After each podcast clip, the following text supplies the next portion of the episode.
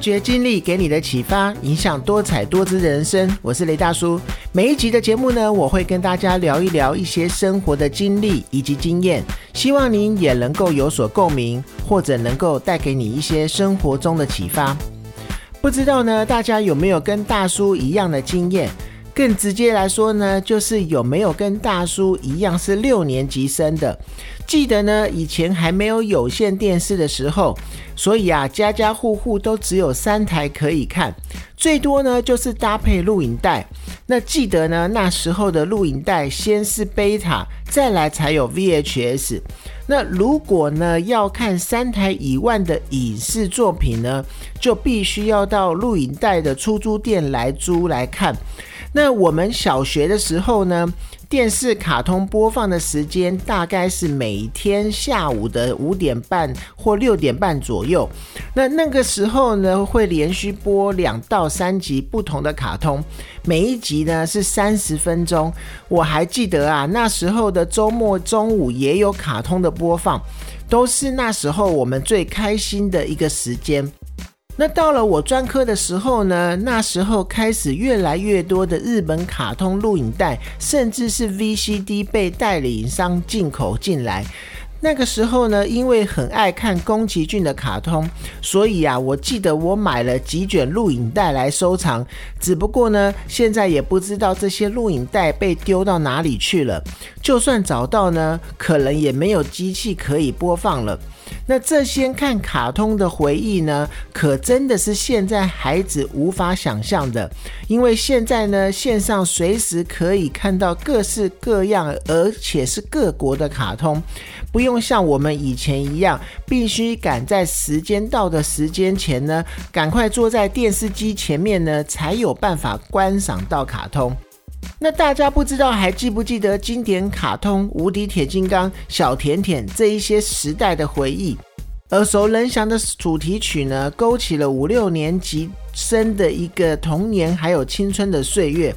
那不过呢，除了这两部经典，其实还有很多大家必追的怀旧卡通。我们现在呢，就来回顾回忆一下。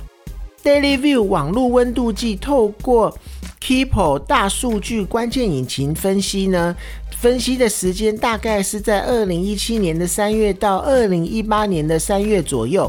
他观测了上万个网站频道，包含有新闻频道啊、Facebook 啊。PTT 啊，还有各大讨论区、部落格等等。那针对了讨论五六年级怀旧卡通相关文呢，进行分析，并根据呢网友呢就这些议题的讨论作为分析的依据呢，总结了三十二部大家讨论度最高的一些怀旧卡通。那以下呢，我就针对我自己也很有感觉的几部卡通，跟大家来聊一聊。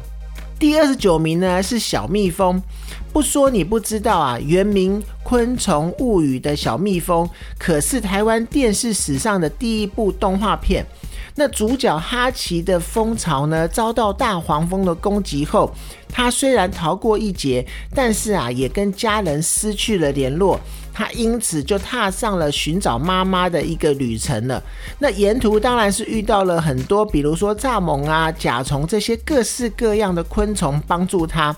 虽然呢，现在这个故事情节看起来是没有什么，但是啊，当时的可是非常有趣的一个卡通故事情节。再来，我们我觉得也很有感的，就是第二十五名的小英的故事。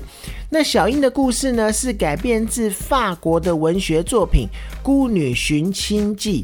那主角小英的父亲去世以后呢，为了将父亲的遗言呢带回家乡巴黎，所以小英呢便跟着妈妈一边经营的行动照相馆呢，一边去旅行到巴黎。没想到啊，妈妈在旅行的途中也过世了。这样子曲折离奇的故事，当时看的我也是常常眼泪流。那再来呢？二十四名的小甜甜，有一个女孩叫甜甜，从小生长在孤儿院。这首歌啊，正是小甜甜的主题曲，当年可是红遍大街小巷，传唱度真的是百分之百。连没有看过这一部动画的人呢，都可以唱个一两句。那小甜甜的故事呢，是在说一个孤儿院长大的女孩叫甜甜，那从被收养变成女佣，一路变成养女，出国念书，然后找到真爱，曲折离奇的这个剧情呢，真的是跟现在的八点档没有两样。那卡通中的安东尼呢，也是大家都非常熟知的男主角。再来就是第十八名呢，《汤姆历险记》，那改编自大文豪马克吐温的同名作品，那可说是许多小男孩的一个启蒙动画。主角是调皮捣蛋的一个汤姆。他的好朋友呢是哈克，他们成天就是调皮捣蛋，在大自然里历险，根本就是小孩子的一个偶像。那剧中的汤姆呢，也因为认识了新的朋友，他经历了非常多的事情，慢慢的成长。但是啊，不变的是他那一颗赤子之心，当时也是必看的一个卡通之一。然后再来讲到第十六名呢，就是《北海小英雄》。那它改编自童书《北海小英雄》，说的啊是维京人小威，常常在出航的时候呢，为船长啊、水手们呢解决各式各样的难题。每当小威搓一搓鼻子说“有了”，这就会有惊人的点子出现了。那我记得呢，我们小的时候呢，都会下意识的去模仿搓鼻子的动作。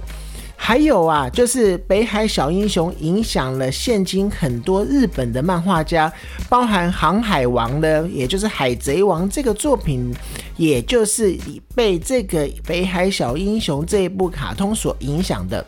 再来呢，第十四名呢，《海王子》。那海王子这个动画呢，是改编自同名的漫画作品。虽然呢，同样是描写海王子东东的一个成长过程，但是动画跟漫画的风格是完全不一样的。强调奇幻风格的动画，就加入了一些不同人种啊、不同种族间的一个描写，反而吸引了很多的大人观赏，可以说是比较偏成人的一个动画作品。再来呢，第十二名就是霹雳猫，霹雳霹雳霹雳猫。看到电视中随着咒语渐渐变大的猫人呢，现在看起来感觉是有点荒谬。但是啊，第一次播出的时候，这个简洁有力的这个咒语呢，在儿童间就是疯狂的流传，在大街小巷你都会听到小孩子举着剑或者是棍子。大喊“霹雳霹雳霹雳猫”，就以为啊自己神力充满了全身，受欢迎的程度呢是非常的可见一斑。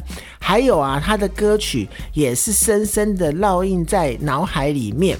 那我还记得这一个歌曲呢是这样唱的：“霹雳星球爆炸了，霹雳猫乘太空船逃出来，逃出来。”不知道呢，大家对这一个歌曲有没有很深刻的印象？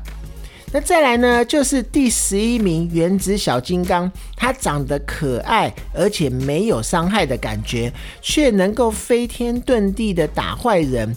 这一个原子小金刚呢，它讲述的是仿生机器人夹在人类与机器人之间，要怎么样拟平双方的旗舰。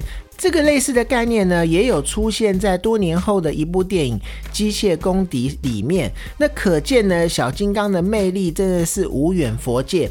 那一直到现在呢，各地都还有很多的原子小金刚迷会买一些有关它的周边商品来收藏。再来第十名呢，就是大家非常熟悉的科学小飞侠，飞呀飞呀小飞侠。这个歌你听到了以后，一定会非常的熟悉。它讲的是五个科学小飞侠各有不同的能力，它不止的风靡了日本，更延烧到台湾。一号铁熊，二号大明，三号珍珍，四号阿丁，五号阿龙，五个人呢，再加上各有各的坐骑，每一次呢都可以阻止恶魔党的野心，简直啊是帅到爆表了。那我还记得呢，后来有新的一代旋风小飞侠，他们的座机呢也都不一样。那当时呢，也有很多小孩会去买相关的玩具来玩。那科学小飞侠呢，至今呢都会仍有不同的一些续作出现。二零一三年呢，也有推出真人版的电影。再来就是第八名的顽皮豹。噔噔噔噔噔噔噔，这一个曲子一出来，不用怀疑，它就是《顽皮豹》的主题曲。那虽然呢只有旋律没有歌词，它却简单，然后又好记。那这个俏皮的曲风呢，大大的凸显了顽皮炮的个性。那这首主题曲呢，到现在都还有很多的乐团或者是乐手做出很多不同版本音乐类型的那个作品。那这一只全身粉红色的一个豹呢，最喜欢二整两光探长还有探员。仔细看呐，动画中包含了不少美式的幽默，在当时呢，众多的日本动画画中呢，真的是一枝独秀。再来就是第五名的《无敌铁金刚》，这也是非常经典的一部动画作品。那过去的动画呢，引进台湾电视台都会重新配上中文的主题曲，当中啊最有名的莫过于《无敌铁金刚》了。那多少小孩子只要听到“我们是正义的一方，要和恶势力来对抗”，这个旋律从电视传出的时候呢，就会乖乖的。跑到电视机前面去坐好，看一看铁金刚呢又要打击什么坏人呢？那记得呢，后来很有名的台湾的摇滚乐团刺客也有将这一首主题曲改编，然后放在。专辑之中，可见呐这一部卡通的经典性。动画中的无敌铁金刚啊，是光子力研究所所发明，专门打击机械兽的巨大机器人。那在动画史上呢，这可是主角搭乘巨大机器人的始祖。可见呢，作者对日本的动画文化呢，影响的有多深刻。而剧场版的《无敌铁金刚》呢，《Infinity》也在台湾有上映过，那吸引了很多忠实的铁金刚迷，非常的开心。那再来呢，就是第四名的鲁鲁米，它长得很像河马，那温温吞吞又十分可爱的鲁鲁米呢，很多人都会被它迷倒，至今呢都还有一票的铁粉。那也有很多它的相关商品呢，现在都还在流行中。那这一部由芬兰女作家所创作的动画，背景呢是芬兰森林里的鲁鲁米谷。那鲁鲁米呢跟他的家人朋友呢，常常在森林的四周探险。动画中呢也仔细的描述了许多生活中的琐事，是一部十分温馨的一个小品。再来呢就是第二名的钢弹。钢弹的崛起呢，可说是一个意外。由于啊，电影《星际大战》上映造成轰动，原本啊，公司想做的是时下流行的《宇宙战士历险记》，但是啊，最后却被修改成一个冷门的题材，由天才少年阿姆罗的一个角度去探讨战争的各种面相，没想到啊，却突然的爆红。虽然呢，续作都一直的不断的产生，但是啊，初代的钢弹的世界观还是让很多影迷津津乐道。那另外呢，钢弹也创造了史上最成功的反派机器人萨克。那至今呢，喜欢萨克的影迷也不比喜欢钢弹的少呢。再来，我们讲到第一名就是米老鼠。那米奇呢，早在一九八二年就已经诞生了。那迪士尼刚开始呢，就已经将它塑造成拟人化的一个米老鼠。那滑稽，然后又幽默的形象，很快的就征服了全世界的心，那成为迪士尼的一个商标。头牌明星，而迪士尼也开始创造出很多米老鼠、米奇的好朋友，比如说是高飞啊、唐老鸭啊、宠物的布鲁托啊，以及女朋友米妮呀，大多都出现在短片动画的米奇呢，也有过长篇的作品，像是非常经典的就是《幻想曲》，那更曾荣获了奥斯卡最佳动画的短片奖。也是第一个在好莱坞星光大道上拥有位置的卡通人物，第一名真的是当之无愧。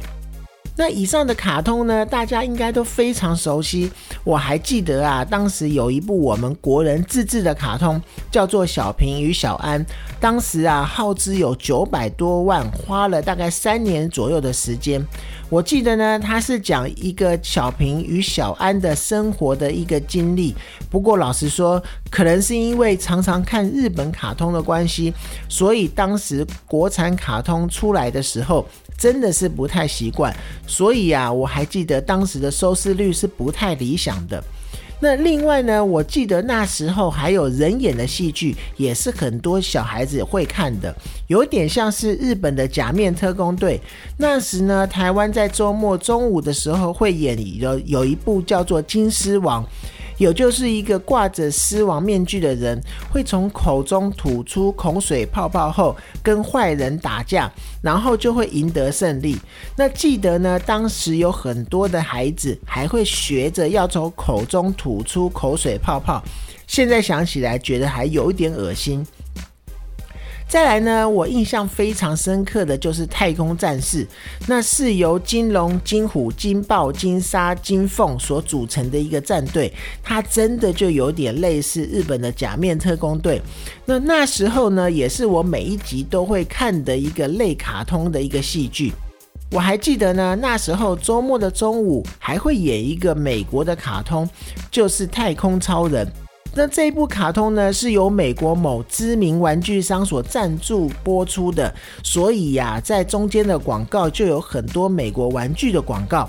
那太空超人呢，实在是那个时候太红了，他的台词就是“万能的天神，请赐予我葛雷堡神奇的力量”。大家都非常熟悉这样子的一个台词。那记得呢，后来还有另外一部女性版的太空超人卡通，可见呐，当时这个卡通的流行度有多么的流行。那每个人心中呢，都一定有一部到两部的卡通，而我印象最深刻的就是《科学小飞侠》了。除了它的主题曲，还有五位主角不同的个性。还有他们不同的武器特性，都让当时还是孩子的我呢，非常的着迷。那想一想呢，你最爱的卡通又是哪一部呢？那今天的节目呢，就到这边。如果你是使用 Apple Podcast 留言，请麻烦给我五星鼓励，或者你有任何的回馈想要告诉我的，均可以留言告诉我。发掘经历给你的启发，影响多彩多姿的人生。我是雷大叔，谢谢你的收听，我们下次见。